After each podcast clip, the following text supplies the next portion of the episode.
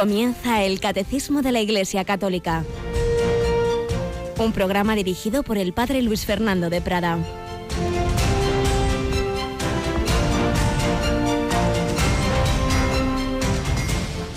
Alabados sean Jesús, María y José. Muy buenos días, muy querida familia de Radio María. Retomamos el Catecismo en directo, porque hemos tenido este mes de agosto con otras muchas actividades, no precisamente tomando el sol en la playa, y hemos aprovechado para repasar las catequesis de la fe del catecismo. Tenemos con nosotros a Yolanda Gómez. Buenos días, Yoli. Muy buenos días, padre. Bueno, pues eso, que volvemos al Espíritu Santo, que es donde íbamos, ¿verdad? Ya estamos aquí de nuevo, sí. Pero como la radio nunca para, nuestras vacaciones son muchas comillas, ¿verdad? Nos hemos dedicado a otras cosas, por ejemplo, a recopilar y a preparar los DVDs de las catequesis anteriores. Y es que vamos a resituarnos de por dónde vamos. Ya sabéis que el catecismo tiene 4 partes: la fe, la liturgia, la moral y la oración. Y estamos en la primera parte de la fe, y después de un primer bloque de en qué consiste la fe, etcétera, pues hemos ido viendo ya el credo, y vimos la primera parte, creo en Dios Padre Todopoderoso, la creación, el pecado original, el hombre y tal. Y todo eso, toda la introducción, todo lo que significa la fe, que es el catecismo, y esa primera parte del credo, creo en Dios Padre Todopoderoso, pues la recopilamos en 4 DVDs, ni más ni menos. La segunda ya es Jesucristo. Y a Jesucristo hemos dedicado pues mucho tiempo, porque es el centro de nuestra fe. Y las recopilaciones, a su vez, teníamos una primera sobre quién es Jesucristo, la persona divina, con 2 naturalezas, en fin, entrar en el misterio de su persona, y también de la Virgen María. No podemos hablar de Jesús sin hablar de María. Y entonces recopilamos esas catequesis sobre quién es Cristo, cristología y mariología fundamental, en 2 DVDs. Y a continuación, lo que hemos hecho los meses anteriores ha sido ver los misterios de la vida de Cristo. ¿Quién es Jesucristo? Pero ahora ya nos fijamos en qué ha hecho Jesucristo, la vida de Jesús, desde su encarnación, su nacimiento, su vida oculta, la vida pública, los misterios diversos de la vida pública, la transfiguración, con los apóstoles, las tentaciones en el desierto, y luego la pasión, la muerte, la resurrección, y lo último que veíamos era la esperanza de su segunda venida. Vendrá a juzgar a vivos y muertos. Vimos ese tema que tantas veces no entendemos qué significa: descendió a los infiernos. Pues bien, todo esto que hemos visto en el año, más de un año, dedicamos a estos misterios de la vida de Cristo, es lo que hemos preparado en 2 DVDs, que si te parece, Yolanda, como tú misma has grabado pues esa cuñita en que sintetiza lo que a partir de hoy ya se puede pedir a la radio, pues vamos a escuchar esa cuña explicativa. Ser cristiano consiste en conocer, amar y seguir a Jesucristo. Para ello es fundamental la contemplación de los misterios de su vida. Toda la vida de Cristo es acontecimiento de revelación. Lo que es visible en la vida terrena de Jesús conduce a su misterio invisible, sobre todo al misterio de su filiación divina. Durante más de un año, el padre Luis Fernando de Prada ha dedicado 150 reflexiones de su programa sobre el catecismo a profundizar en esos misterios, desde la infancia y vida oculta de Jesús hasta su pasión, muerte y resurrección, en la esperanza de su venida gloriosa. Escuchando estas catequesis, comprenderás mejor cuestiones fundamentales sobre la resurrección de Cristo, a quién corresponde la responsabilidad de su muerte, qué significa que descendió a los infiernos, y sobre todo podrás vivir con mayor amor y devoción las fiestas en que la Iglesia celebra estos misterios. Hemos recopilado estas catequesis en 2 DVDs, añadiendo las conferencias de diversos autores que en el programa En torno al catecismo han profundizado en los temas tratados, y un documento de texto con un completo índice de tales temas y de los números del catecismo correspondientes. Cuando Juan habla del amor, habla de amor personal. No solo que Jesús ama a la humanidad entera, al pueblo de Dios en general. Hemos creído en el amor personal de Jesucristo a cada uno de nosotros. No te quedes sin esta tercera recopilación del catecismo, de especial interés para la vida espiritual de todo cristiano. Puedes pedirla llamando en el 902 500 518 o en la página web www.radiomaria.es. Conocer, amar y seguir a Jesucristo para así entrar en su corazón y así que aumente nuestra fe. Radio María, al servicio de la nueva evangelización. Pues en efecto, ese es el programa de la vida cristiana: conocer, amar y seguir a Jesucristo, entrar en su corazón. Y esta recopilación, tanto de las catequesis del catecismo que hemos ido haciendo aquí, como de esas conferencias de otros autores, pues creemos que pueden ayudaros mucho. Y además, como indica esta cuña, veréis que hay un documento de texto donde viene todo ordenado, en qué punto, en qué catequesis se trata de esto, de lo otro.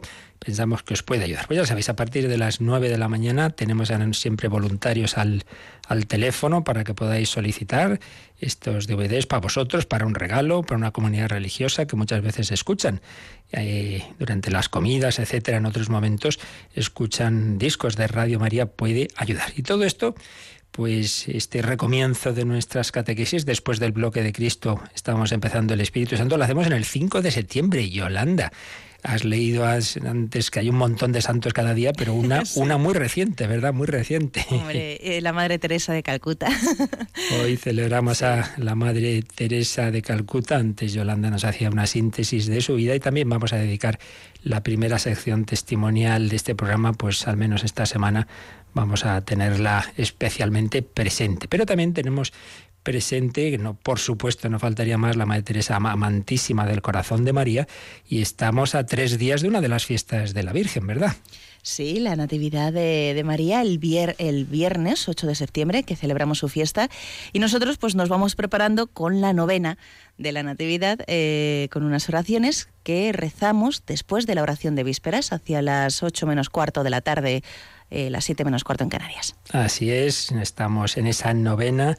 Nos encomendamos a la Virgen, queremos felicitarla y, por cierto, felicitamos también a nuestros hermanos de Radio María de Guatemala, que el otro día les mandé la felicitación de aquí y les decía que me daba un poquito de envidia. ¿Sabes por qué, Yolanda? ¿Por qué? Porque ¿sabes qué día empezó hace 20 años Radio María en Guatemala? El 8 de septiembre. Qué bonita fecha. Fíjate, nace cumpleaños de la Virgen, cumpleaños de Radio María en Guatemala. Qué bonito. No está mal, no está mal. Pero bueno, la Virgen a cada uno nos da el momento indicado. Para nosotros fue 24 de enero, San Francisco de Sales, un santo muy bueno. Patrono de los periodistas. Exactamente.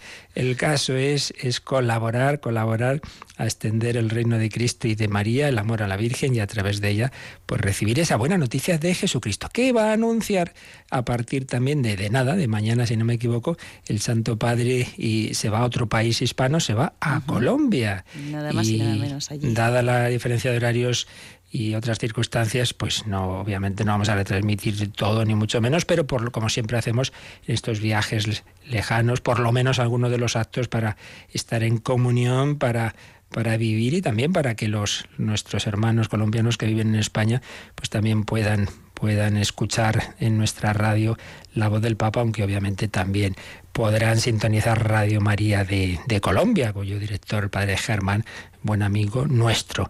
La primera conexión que haremos con ese viaje del Papa es también el Día de la Virgen, el 8 de septiembre, ¿verdad? Sí, será a las 4:30 de la tarde y pues vamos a retransmitir la Santa Misa que tendrá lugar en Catama, en Villavicencio. Ajá. Ahí estaremos. Bueno, pues muchas intenciones para el recomienzo de nuestro catecismo. Nos encomendamos a la Madre Teresa, vamos a recordar ahora algunas palabras suyas, pedimos por el Papa y sobre todo pues felicitamos a la Virgen María en esta novena de su Natividad. Nos preparamos a celebrar esa Natividad, María cuyo nacimiento iba preparando el nacimiento del Salvador, María, Reina de todos los santos. A ella nos encomendamos y hoy particularmente, a través de la Madre Teresa, pedimos todos ser misioneros, misioneros del amor, misioneros de la caridad. No solo su fundación, las misioneras y misioneros de la caridad, todo cristiano debe ser misionero de la caridad. Pues así se lo pedimos al Señor.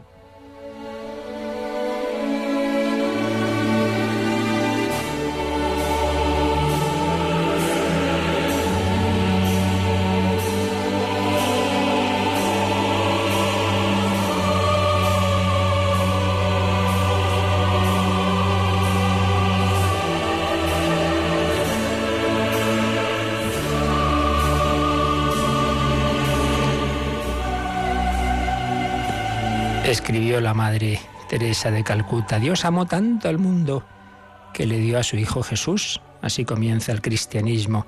Jesús se hizo igual que nosotros en todo menos en el pecado.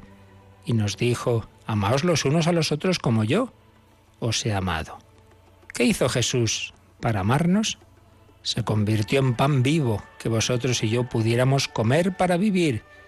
Se hizo tan pequeño y tan débil, pan nada más para saciar nuestra hambre de Dios. Por eso Él tomó pan, que es el más sencillo de los alimentos, hasta el punto de que un niño puede comerlo y comprenderlo. Lo trocó en su cuerpo y dijo: si no comiereis mi carne y bebiereis mi sangre, no podréis tener vida. Necesitó el cuerpo de Cristo para amar a su Padre, para amarse uno a otro. Pero la bondad del amor de Cristo tenía hambre de vuestro y de mi amor. Quiso saciar su hambre de nuestro amor y se hizo hambriento, desnudo, desahuciado, para que vosotros y yo pudiéramos verlo, tocarlo, servirlo. Por eso digo yo que mis hermanas y hermanos, las misioneras y misioneros de la caridad, no son trabajadores sociales, son contemplativos en medio del mundo. Sus vidas están consagradas a la Eucaristía por medio del contacto con Cristo, bajo las apariencias de pan y bajo el semblante dolorido de los pobres. Para ayudarnos a merecer el cielo, Cristo puso como condición que a la hora de nuestra muerte, vosotros y yo, quienes quiera hayamos sido y donde quiera nos hayamos movido, cristianos y no cristianos, cada ser humano que ha sido creado por la mano amorosa de Dios a su propia imagen, cuando comparezcamos en su presencia, seremos juzgados por lo que hayamos sido para los pobres, lo que hayamos hecho por ellos. Cristo ha dicho: tuve hambre y me disteis de comer.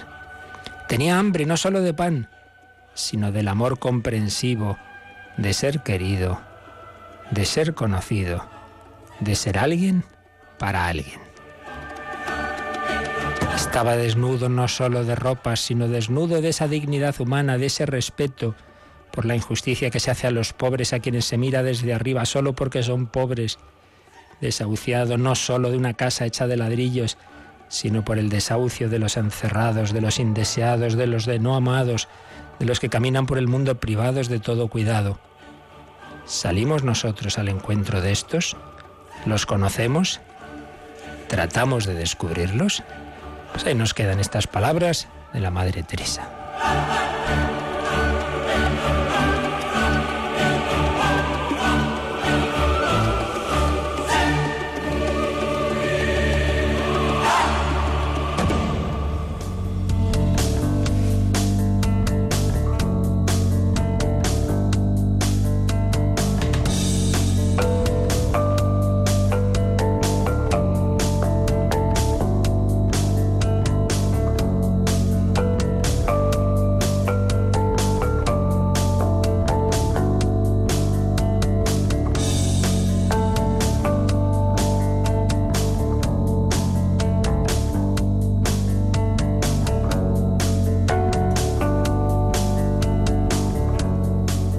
Teresa, que como todos los santos estaba movida por el amor a Cristo, el amor a María, vivía con un corazón filial de hija del Padre, enamorada de Cristo, su esposo, como religiosa y movida por el Espíritu Santo.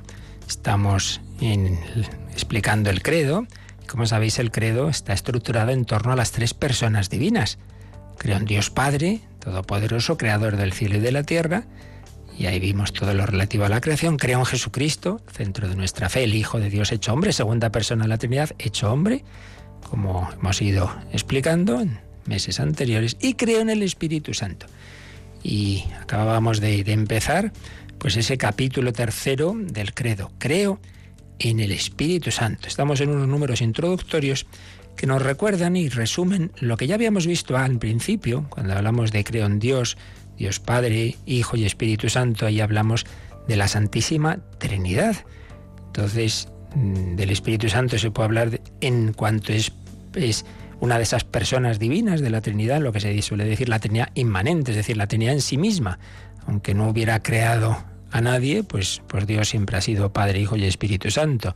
Entonces, en ese sentido ya hablamos del Espíritu Santo, pero en estos primeros números se recoge lo esencial de lo que vimos entonces para que tengamos claro desde aquí quién es ese Espíritu Santo, porque luego ya lo que viene a continuación en este tercer capítulo del Credo, más que el Espíritu Santo en sí mismo y en relación con el Padre y el Hijo, es más bien en relación a nosotros, son las obras del Espíritu Santo. Así como hemos visto quién era y es Jesucristo y qué hizo, su obra, cómo vivió toda su vida y cómo nos redimió con toda su vida y sobre todo con el misterio pascual de su pasión, muerte y resurrección, pues también aquí, en esta tercera parte del Credo sobre el Espíritu Santo, se refiere más bien a las obras del Espíritu Santo.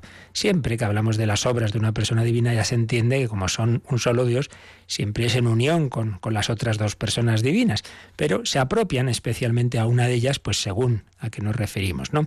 Entonces veremos hoy cuáles son esas obras que especialmente se refieren al Espíritu Santo, que iremos detallando pues en las próximas catequesis.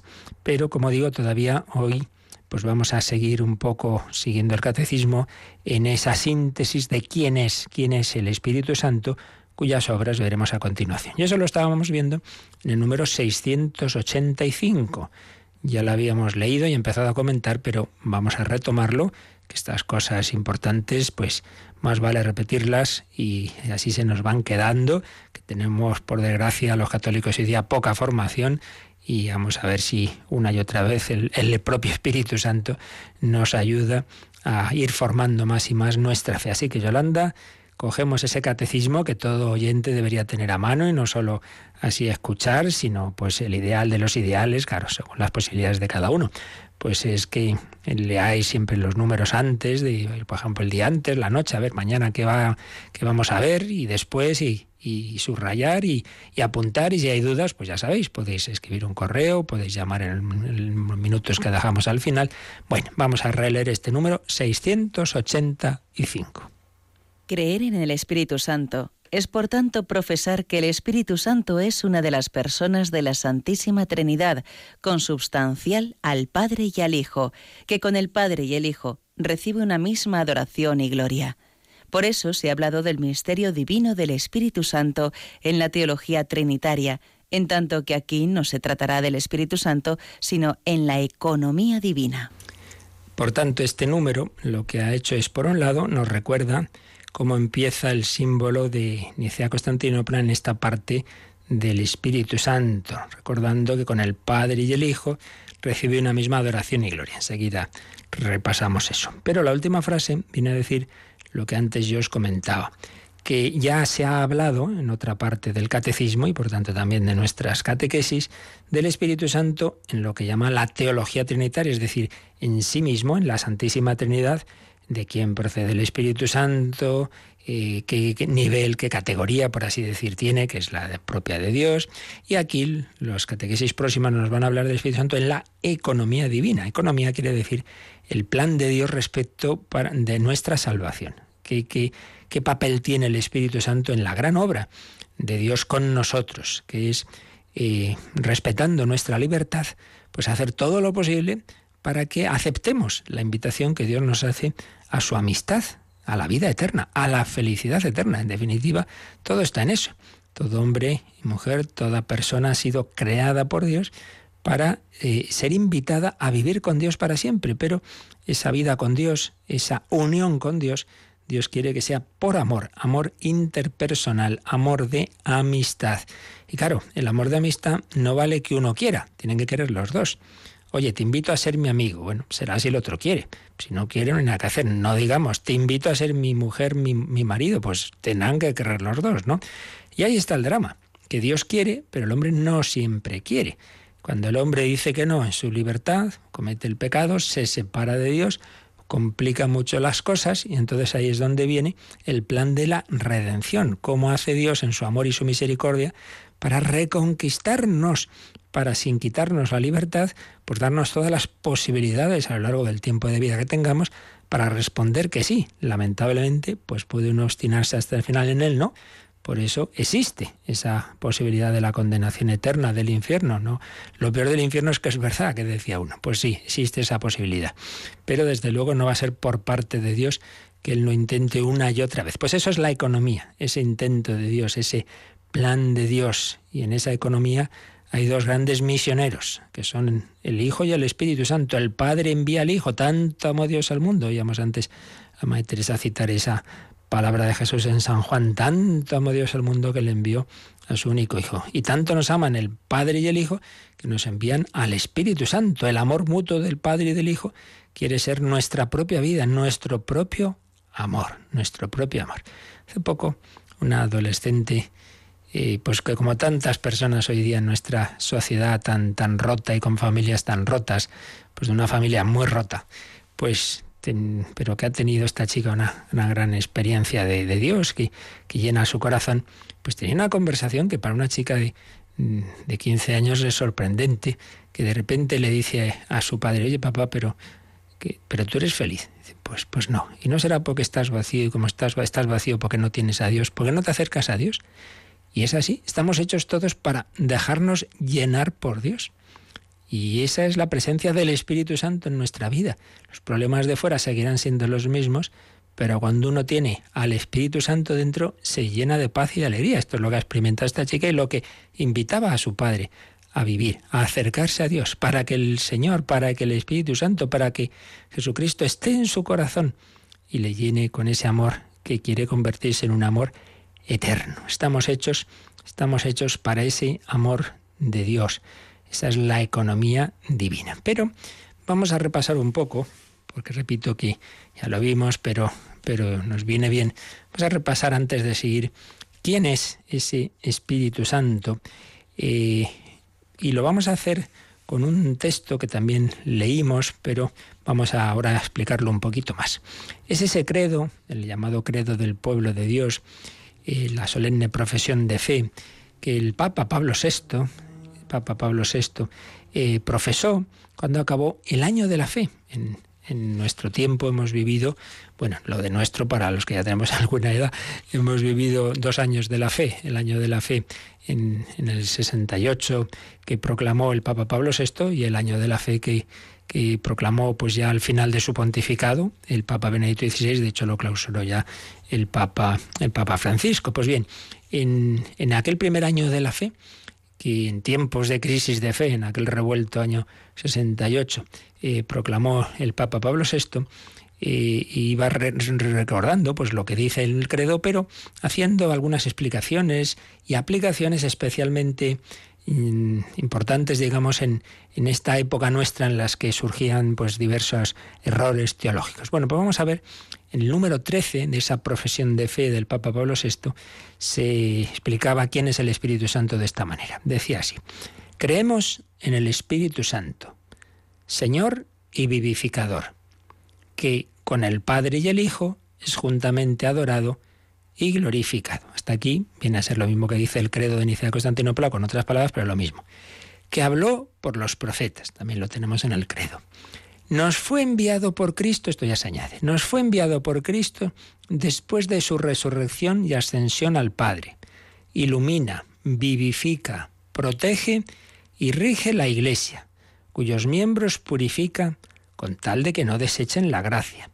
Su acción, que penetra lo íntimo del alma, hace apto al hombre de responder a aquel precepto de Cristo: sed perfectos, como también es perfecto vuestro Padre Celeste. Así sintetizaba el Papa Pablo VI pues lo esencial de nuestra fe en el Espíritu Santo. Como veis ahí en este texto, y ahora seguimos el gran comentario teológico que hizo de este credo el teólogo jesuita, ya fallecido, el padre Cándido Pozo, pues indicaba cómo podemos ver aquí dos series de ideas en este comentario, en esta profesión de fe sobre el Espíritu Santo. Por un lado están lo que dice el credo niceno-constantinopolitano con algunas adiciones. Dice: creemos en el Espíritu Santo, Señor y vivificador, Señor y dador de vida, dice la traducción litúrgica. Señor, ya lo hemos explicado muchas veces, es una de las formas de decir Dios. igual que decimos Jesús es el Señor, Jesús es Dios, Señor mío y Dios mío, dice Santo Tomás ante Cristo resucitado, pues también el Espíritu Santo es Dios, y así le llamamos, creemos en el Espíritu Santo, Señor. Señor y vivificador. Dios es la vida, y Dios es el que ha creado el mundo. Solo Dios puede dar la vida. Por supuesto, la vida tiene muchos niveles, desde la vida al nivel más ínfimo de una célula, etcétera, hasta la vida divina. Desde luego aquí estamos hablando de esa vida divina. El Espíritu Santo es vivificador porque nos da la vida sobrenatural. Y lo que llamamos la participación de la vida divina, que llamamos la gracia. La gracia, si Él nos vivifica, si Él nos diviniza, claro, es porque es Dios, solo Dios puede divinizar. Esto es un argumento que los santos padres de los primeros siglos, cuando había algunos que dudaban de la divinidad del Espíritu Santo, decían, hombre, ¿cómo no va a ser Dios si Él es el que nos diviniza? Creemos en el Espíritu Santo, Señor y vivificador, que con el Padre y el Hijo es juntamente adorado y glorificado. Claro, si es Dios igual que el Padre y el Hijo, se le deben los mismos honores divinos. Adorado. Adoración es la palabra precisa que se debe usar para el culto a Dios. Así como de los santos hablamos de veneración, de dulía y de la Virgen de hiperdulía, pues es una veneración muy especial, pero es veneración, nunca es adoración. Cuando hay gente que dice, ustedes adoran a la Virgen, pues usted se está equivocando. Adorar solo a Dios, no adoréis a nadie más que a Él. Es el culto que solo a Dios se le debe. Pues bien, al Espíritu Santo se le debe. Por eso con el Padre y el Hijo es juntamente adorado y glorificado. Y fijaos que decimos gloria al Padre y al Hijo y al Espíritu Santo, a las tres personas, igual al Padre y al Hijo y al Espíritu Santo. ¿Qué más seguía diciendo Pablo VI? Que habló por los profetas. También eso está en el símbolo de Constantinopla. ¿Y por qué se puso en ese símbolo? Porque había un hereje llamado Marción que decía como que había dos dioses, por así decir. El dios malo, el del Antiguo Testamento, que será justiciero y tal, y luego ya llega el Dios bueno. Dice, no hay más que un único Dios, que siempre es bueno, que tiene, eso sí, una providencia y una pedagogía en la que va actuando, pues, revelándose progresivamente, pero es siempre ese Dios bueno. Y ese único Dios es el que ha actuado en el Antiguo Testamento, por tanto es el que ha hablado por los profetas. Pues bien, al decir que el Espíritu Santo habló por los profetas, es decir, bueno, es que es Dios, claro, y es el Dios que también habló en la etapa anterior a la encarnación de Jesucristo. Recordemos un momento dado en que San Pedro, está en los Hechos de los Apóstoles 3:21, habla de todas las cosas que habló Dios desde muy antiguo por boca de los santos profetas. Pues bien, cuando el Concilio de Constantinopla dice que el Espíritu Santo habló por los profetas, para decir esto, claro, es que es Dios, frente a aquellos que negaban la divinidad del Espíritu Santo. Así pues, esta sería la primera parte de las ideas de este párrafo del Credo del Pueblo de Dios.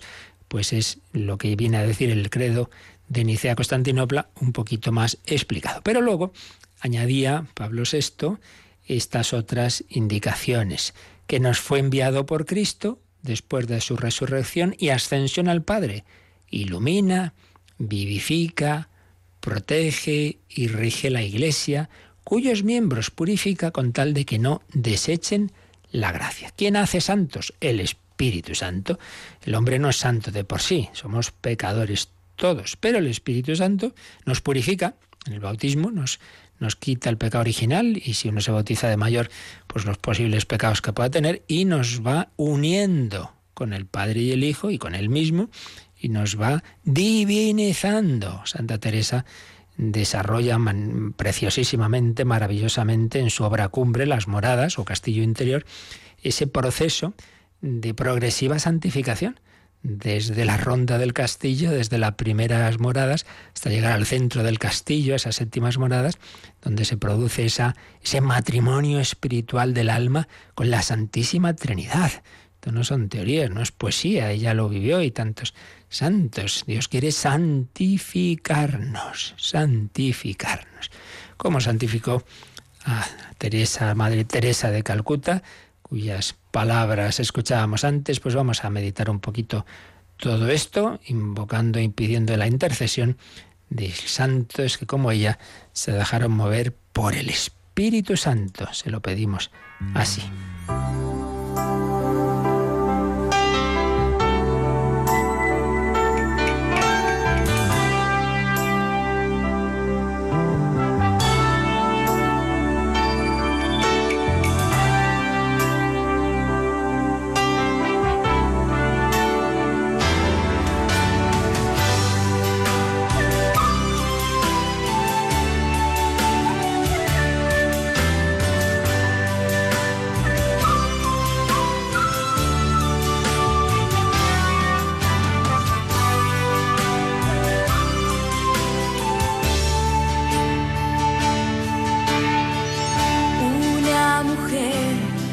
Escuchó la voz de Dios, sin titubear, le dijo: aquí estoy, Madre Teresa, quiero sonreír como tú.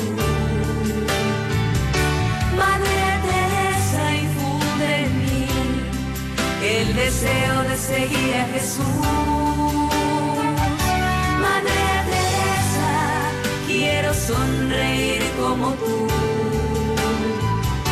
Madre Teresa, infunde en mí el deseo de seguir a Jesús. Quiero servir como serviste tú. Quiero amar sin nada a cambio, esperar.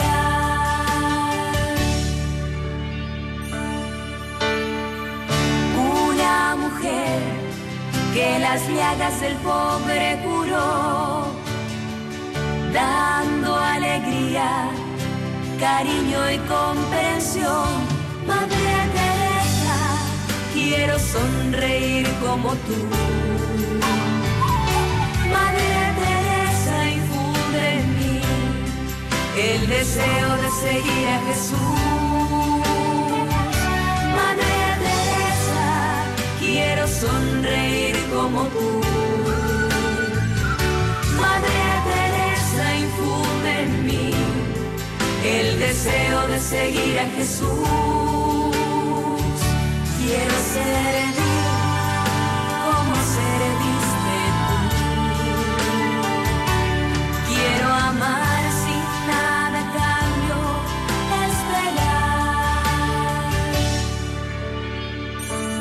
cambio, esperar. Una mujer que fue capaz de ver a Dios en cada hombre a quien el mundo despreció. Madre Teresa, quiero sonreír como tú.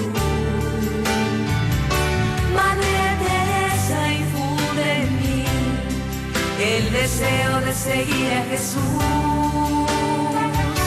Madre quiero sonreír como tú. Madre Teresa, infunde en mí el...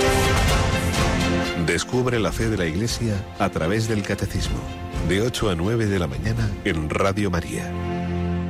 Quiero amar y servir como tú, pero para ello necesitamos al Espíritu Santo. El Espíritu Santo que nos decía Pablo VI en el Credo del Pueblo de Dios, la solemne profesión de fe que proclamó el año 1968, que fue enviado por Jesucristo después de su resurrección y ascensión al Padre. Por supuesto que a veces en esto nos hacemos líos. El Espíritu Santo con el Padre y el Hijo, como lo veas de otra forma, han actuado siempre en la historia. El Espíritu Santo ha guiado, ha hablado por los profetas, lo veíamos antes, llenó el alma de María desde su concepción y bueno, y de Juan Bautista, y no faltaría más. Pero cuando se dice que es enviado después de la ascensión en Pentecostés, es, digamos, la comunicación, digamos, desbordante a la Iglesia. Antes ya actuaba, antes ya se comunicaba. ¿Quién si no guió al anciano Simeón al templo, etcétera, etcétera? Por supuesto que sí, pero de una manera desbordante, pues es a partir de la redención que ha hecho Jesucristo y de su ascensión al Padre y de esa novena, la primera novena de la historia, de los apóstoles con la Virgen y otros discípulos en el cenáculo, preparándose a recibir al Espíritu Santo, es en Pentecostés cuando se comunica de esa manera plena. Así lo había prometido Jesús. Os conviene que yo me vaya, porque si no me fuere, el Paráclito o Consolador no vendrá a vosotros. Pero si me voy, os lo enviaré. No es que no vendrá si yo no me voy, porque estuvieran peleados y entonces no podemos estar juntos, ya se entiende que no tiene nada que ver con eso, sino que hacía falta que Cristo hubiera hecho primero la redención, que se hubiera ido al cielo por su ascensión para, en el plan de Dios, pues cumplida esa redención, el fruto de la redención es la comunicación del Espíritu Santo, lo cual, por cierto, está simbolizado de una manera impresionante en esa escena final de la Pasión de Cristo, cuando Jesús es traspasado su costado por la lanza del soldado. Y San Juan, que estaba ahí, se fija y dice, y al punto salió sangre y agua. La sangre, signo de esa vida que Jesucristo ha dado por nosotros. Y el agua, símbolo del Espíritu Santo, porque hemos dicho que el Espíritu Santo nos vivifica, nos da la vida, como el agua da la vida. El agua divina, que es el Espíritu Santo, nos da la vida, particularmente en el primer sacramento y puerta de todos los demás, el bautismo. El agua bautismal nos da la vida de Dios, nos da vivir en ese nivel divino, esa participación de la vida divina. Pero, en definitiva, todos los sacramentos son una comunicación del Espíritu Santo, de esa agua viva.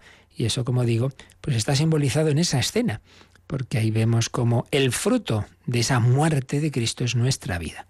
Si el grano de trigo no cae en tierra y muere, queda infecundo, pero si muere da fruto abundante. La muerte de Cristo, esa semilla que va a ser puesta enseguida en el sepulcro, va a producir esos frutos inmensos en la historia. Tantos millones y millones de santos de todas las edades, todos los estados de vida, santos en la vida seglar, matrimonial, sacerdotal, religiosa, mártires, vírgenes, misioneros. Realmente impresionante. Bueno, pues todo eso es lo que hace el Espíritu Santo comunicado por Jesucristo, que se ha dejado abrir el corazón para darnos su propio alma, su propio espíritu. Inclinando la cabeza, entregó el espíritu, no significa solo que murió, sino que nos da el Espíritu Santo. Así pues, esta es la obra de la redención, es la comunicación del Espíritu Santo. Se cumple esa promesa de Cristo. Consumada la obra que el Padre encomendó al Hijo realizar sobre la tierra, recordemos lo que dice Jesús en la oración sacerdotal, Juan 17:4, pues fue enviado el Espíritu Santo para que santificase continuamente a la Iglesia, y así los creyentes tuviesen acceso al Padre por Cristo en un solo espíritu. Son palabras de la Constitución Lumen Gentium del Vaticano II. Pero particularmente nos detalla esta profesión de fe de Pablo VI cómo es esa acción del Espíritu Santo. Dice, ilumina, vivifica, protege y rige a la Iglesia, cuyos miembros purifica. Como vemos ahí, aquí diversos verbos. Ilumina, ilumina, pues podemos ver aquí una alusión a que el Espíritu Santo es garantía de la fe. El Espíritu Santo es el que nos da la fe, el que nos hace ver las cosas con los ojos de Dios, que eso en definitiva es la fe, es garantía de la fe. Ilumina, vivifica. Pues ya hemos dicho que ahí está la santificación, solo Dios es santo y la vida de Dios, la santidad de Dios se nos comunica, nos vivifica por el bautismo y los demás sacramentos y cualquier otro modo de unirnos con Dios, como es la oración. Ilumina, vivifica, protege.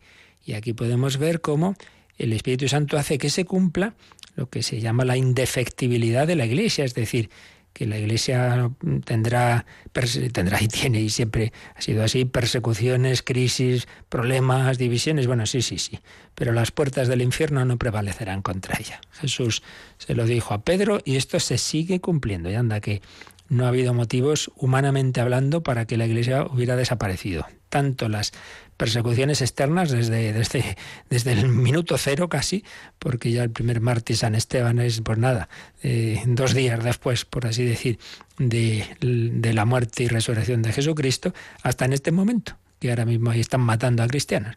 Pues tanto persecuciones externas, pensemos los grandísimos imperios que han perseguido a la Iglesia, que eran, pues nada, los cristianos una hormiguita frente a un ejército de elefantes, el gran imperio romano, lo que era a todos los niveles, no solo militar, sino institucional, jurídico, cultural.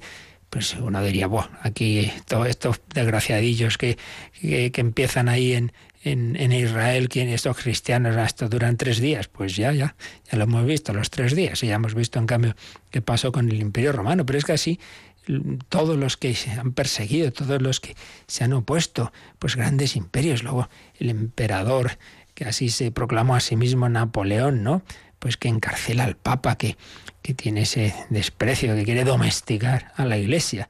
Y pues sí, por lo mismo, cayó Napoleón y ahí sigue la Iglesia, el Imperio Soviético, pues que promueve pues la persecución a la Iglesia, que fijaos que asesinan a más de 100.000 sacerdotes ortodoxos y los pocos católicos que había, pues se los cargan a casi todos. Impresionante. Pues nada, cae la Unión Soviética y sigue la Iglesia, y así siempre. Las persecuciones externas, pero también las crisis internas, anda que no ha habido. Pensemos que el cisma de Occidente, durante 40 años, 2 papas, incluso al momento dado 3, santos que estaban desconcertados, que no sabían cuál era el papa verdadero, pues los cismas que ha habido, momentos de crisis fortísimo, épocas en que el pontificado pues era objeto de luchas de poder de las familias romanas, de corrupción.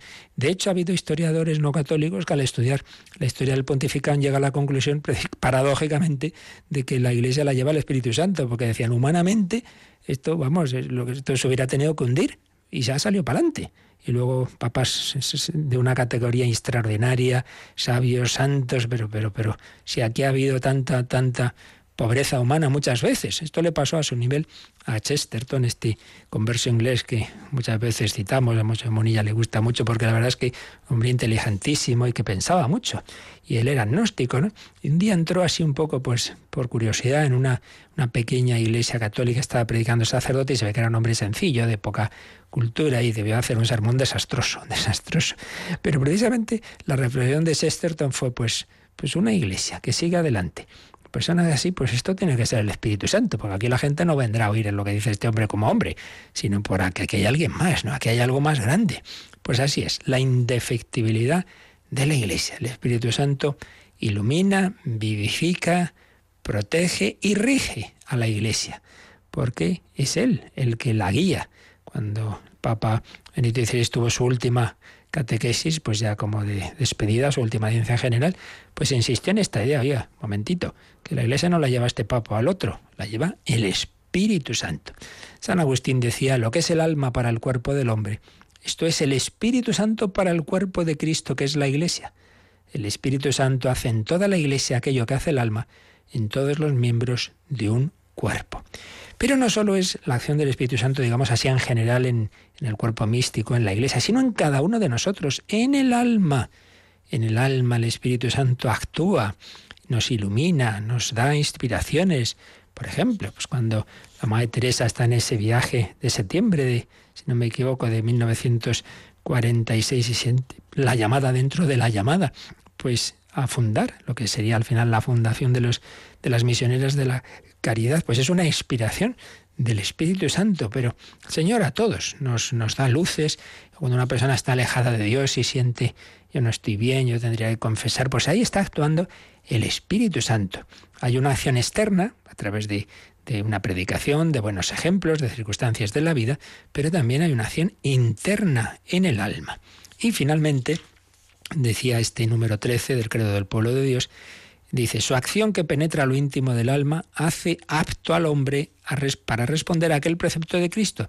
Sed perfectos como vuestro Padre Celestial es perfecto. Obviamente eso supera absolutamente las fuerzas humanas, pero si tengo a Dios dentro de mí podré parecerme a Dios, ¿no? Por mí mismo no, pero con el Espíritu Santo dentro de mí, entonces poquito a poquito el Señor irá haciendo que reflejemos de alguna manera a Dios, que seamos también nosotros ese reflejo del amor y de la misericordia de Dios. Sed misericordiosos como vuestro Padre es misericordioso. Así pues, una bella síntesis de lo que hace, de quién es el Espíritu Santo, Dios como el Padre y el Hijo, que recibe con ellos una misma adoración y gloria, pero también de lo que hace en la Iglesia como tal y lo que hace en cada una de nuestras almas. Pues esto es lo que nos sintetiza aquí este número 685 y que hemos ilustrado un poquito con ese número del Credo del Pueblo de Dios del Papa Pablo VI. Bueno, y aunque sea, por lo menos vamos a leer, aunque ya lo expliquemos mañana si Dios quiere, vamos a leer, Yolanda, el siguiente número, todavía dentro de estos números introductorios a la catequesis del Espíritu Santo, el número 686. El Espíritu Santo coopera con el Padre y el Hijo desde el comienzo del designio de nuestra salvación y hasta su consumación. Pero es en los últimos tiempos, inaugurados con la encarnación redentora del Hijo, cuando el Espíritu se revela y nos es dado, cuando es reconocido y acogido como persona. Entonces, este designio divino, que se consuma en Cristo primogénito y cabeza de la nueva creación, se realiza en la humanidad por el Espíritu que nos es dado. La Iglesia, la comunión de los santos, el perdón de los pecados, la resurrección de la carne, la vida eterna. Bien, pues aquí primero nos dice lo que antes yo os comentaba. Como es natural, el Espíritu Santo ha actuado siempre, porque están unidas siempre las tres divinas personas, son un solo Dios, y ese único Dios ha actuado en la creación, ha actuado en toda la historia de la salvación. Eso está claro. Cuando, por ejemplo, decimos, Yahvé le habló a Moisés, bueno, Yahvé es el Padre, el Hijo y el Espíritu Santo. No es que fuera otro Dios distinto. Lo que pasa es que en ese momento no había llegado aún en esa etapa de revelación de que Dios, sin dejar de ser uno, son tres personas. Entonces, a lo que hacía falta en aquel momento era asentar en el pueblo judío el monoteísmo, frente a los pueblos de su alrededor, que casi todos eran politeístas y adoraban pues los ídolos, etcétera. Hacía falta dejar bien claro que hay un solo Dios trascendente, espiritual. Eso era lo fundamental, que es un milagro histórico también, ¿eh? Todos los historiadores también lo han visto, incluso historiadores, por supuesto, no católicos, dicen, no se explica humanamente que el pueblo de Israel, que en otros temas, en muchos aspectos, tenía menos cultura, menos, en fin, menos instituciones, menos de todo que otras culturas cercanas, Egipto, Mesopotamia, etcétera, y en cambio, a nivel religioso están muy por encima y tienen esa fe en ese Dios único. ¿Y de dónde lo sacaron? Humanamente no se explica, bueno, que les sacaron de Dios, que actuó y que les reveló, ¿no? Entonces eso era lo que hacía falta en esa primera etapa, asentar que hay un solo Dios. Pero claro, ese único Dios, nosotros ya sabemos que ese único Dios siempre ha sido la Trinidad. Por tanto, el Padre, el Hijo y el Espíritu Santo siempre han actuado, siempre. Pero no se había revelado que en ese Dios está esa persona divina. Tampoco se había revelado el Hijo. Entonces, cuando llega la etapa clave final de la revelación, que es en la encarnación, entonces se revela, en primer lugar, que en Dios está el Padre y el Hijo. Jesús empieza a hablarnos mi Padre y yo, y ya en la etapa final de la vida de Jesús, Jesús nos empieza a hablar también del Espíritu Santo, aunque ya estaba antes en la revelación, porque ya se habla, por ejemplo, en el bautismo de Jesús. Está la voz del Padre, está Jesús y el símbolo de la paloma. Por tanto, en esa encarnación de Cristo, donde ya se nos va a revelar que ese Dios, sin dejar de ser el único Dios, sin embargo en él está el Padre eterno, el Hijo eterno como el Padre, que procede del Padre, y el Espíritu Santo eterno con el Padre y el Hijo, que procede del Padre y el Hijo. Se van a ir revelando y se va a revelar que son personas, que son tres personas, sin dejar de ser un solo Dios. Todo esto pues ya lo vimos en su momento al hablar de la Trinidad, pero aquí se nos recuerda esto, que una cosa es que empecemos a saber quién es el Espíritu Santo, porque Dios revela ese misterio de la Trinidad y nos empieza a indicar que no es simplemente una fuerza suya, como a veces algunos lo ven, la fuerza de Dios, el Espíritu de Dios, como una cosa neutra. No, que es una persona. Pero una cosa es que se revele eso en la plenitud de los tiempos y otra cosa es que ya estaba desde siempre, claro, actuando el Espíritu Santo con el Padre y el Hijo. Esto es lo primero que nos indica este número 686. Y lo segundo, pues es que la acción de las tres personas divinas, pero que especialmente se refiere al Espíritu Santo, pues es la Iglesia, como veíamos antes, es Él el que la guía, el que la mueve, la comunión de los santos, veremos lo que significa, el perdón de los pecados. Cuando yo soy perdonado en el bautismo o en la confesión, pues el sacerdote impone las manos sobre mí, invocando al Espíritu Santo, que sea Él el que purifique mi alma, el que perdone los pecados, la resurrección de la carne, el Espíritu va a resucitarnos y la vida eterna. Todo esto pues ya lo veremos el próximo día, si Dios quiere. Vamos a dejarlo aquí, vamos a seguir meditando, invocando al Espíritu Santo, que a fin de cuentas es lo importante, no solo saber, sino ante todo invocar y rezar. Pues es lo que hacemos en este final de nuestra catequesis de hoy, pero también si queréis ya alguno, pues vuestras consultas por correo o por teléfono, pues podéis hacerlo como ahora nos van a recordar.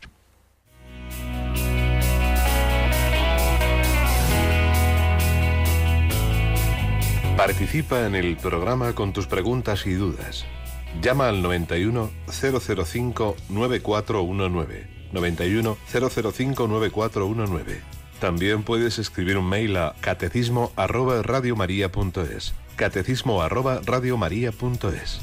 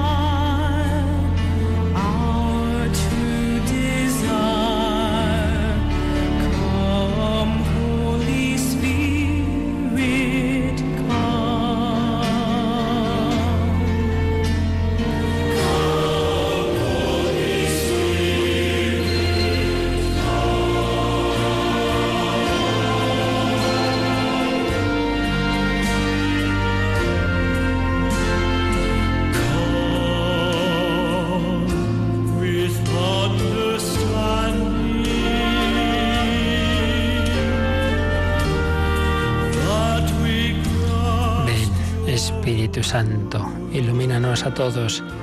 Ven, Espíritu Santo, y que aprovechemos este curso, las catequesis y todo lo que el Señor quiera enseñarnos. ¿Tenemos alguna llamada, Yolanda?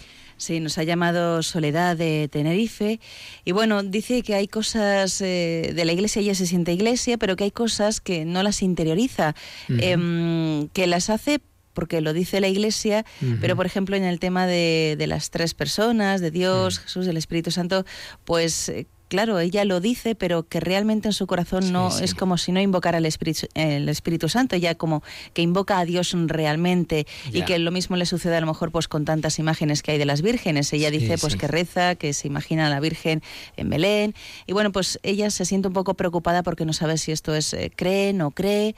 Bueno. Dios a todos nos va iluminando y Dios sirve de todo.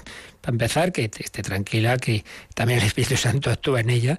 Y bueno, también hay unas etapas, igual que hemos hablado de etapas en la historia del mundo, pues también en la historia de cada uno de nosotros Dios va iluminándonos y empieza pues cositas, mejor pues eso, todavía no del todo perfectas. Bueno, eso siempre, las cosas van poco a poco, ¿no? O sea, por un lado que esté tranquila. Pero, hombre, evidentemente que hay que ir avanzando. Esta misma preocupación suya, esta misma llamada, pues es buena señal, ¿no? Si uno se quedaba, ya estoy así bien, lo bueno es eso, que ella diga, oye, yo necesito más. Entonces, ¿cómo? Bueno, pues por un lado la formación, la más sencilla y sin tener que hacer mucho esfuerzo, pues precisamente es esta. Radios como la nuestra, como Radio María, pues uno va oyendo un programa, otro, pues poco a poco va conociendo más y mejor. Luego, pues a nivel ya más personal, simplemente como decíamos al principio, tener el catecismo, irlo leyendo. Pero yo particularmente le aconsejaría dos cosas. Una, el diálogo pues con algún sacerdote que pueda, pues eso, ir apuntando cosas. Mire, explíqueme esto que no lo entiendo. Conmigo hacen, pues siempre, ¿no? Personas lo han hecho, sobre todo cuando estaban parroquias, etcétera, pues claro, pues mucha gente, mire, le pasa lo que esta persona, ¿verdad? Pues hablar las cosas personalmente, porque hay cosas, eso, que no entiende uno, y que es uno el que necesita ese diálogo personal. Y segundo, yo le diría un tipo de experiencia que sirve para interiorizar no solo la mente, sino en el corazón. Y me refiero pues a estilo retiros, ejercicios espirituales, cursillos de cristiandad. Eso viene a ser, como muchas veces, un concentrado de un año de catequesis en un fin de semana.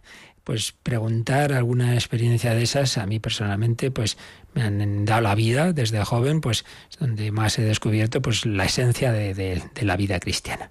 Así que nada, a rezar, a formarse, a poner todos los medios y tranquilidad, que el Señor la irá guiando, la irá iluminando. Muy bien, pues seguiremos mañana, si Dios quiere. Yo recuerdo que hemos preparado esa recopilación de las catequesis anteriores sobre Jesucristo. Si ahora nos da tiempo, volveremos a oír la cuña. Bueno, Yolanda, pues muchísimas gracias. Y nada, seguiremos ya con el Espíritu Santo, ¿verdad? Así es. Pues la bendición de Dios Todopoderoso, Padre, Hijo y Espíritu Santo, descienda sobre vosotros. Alabado sea Jesucristo.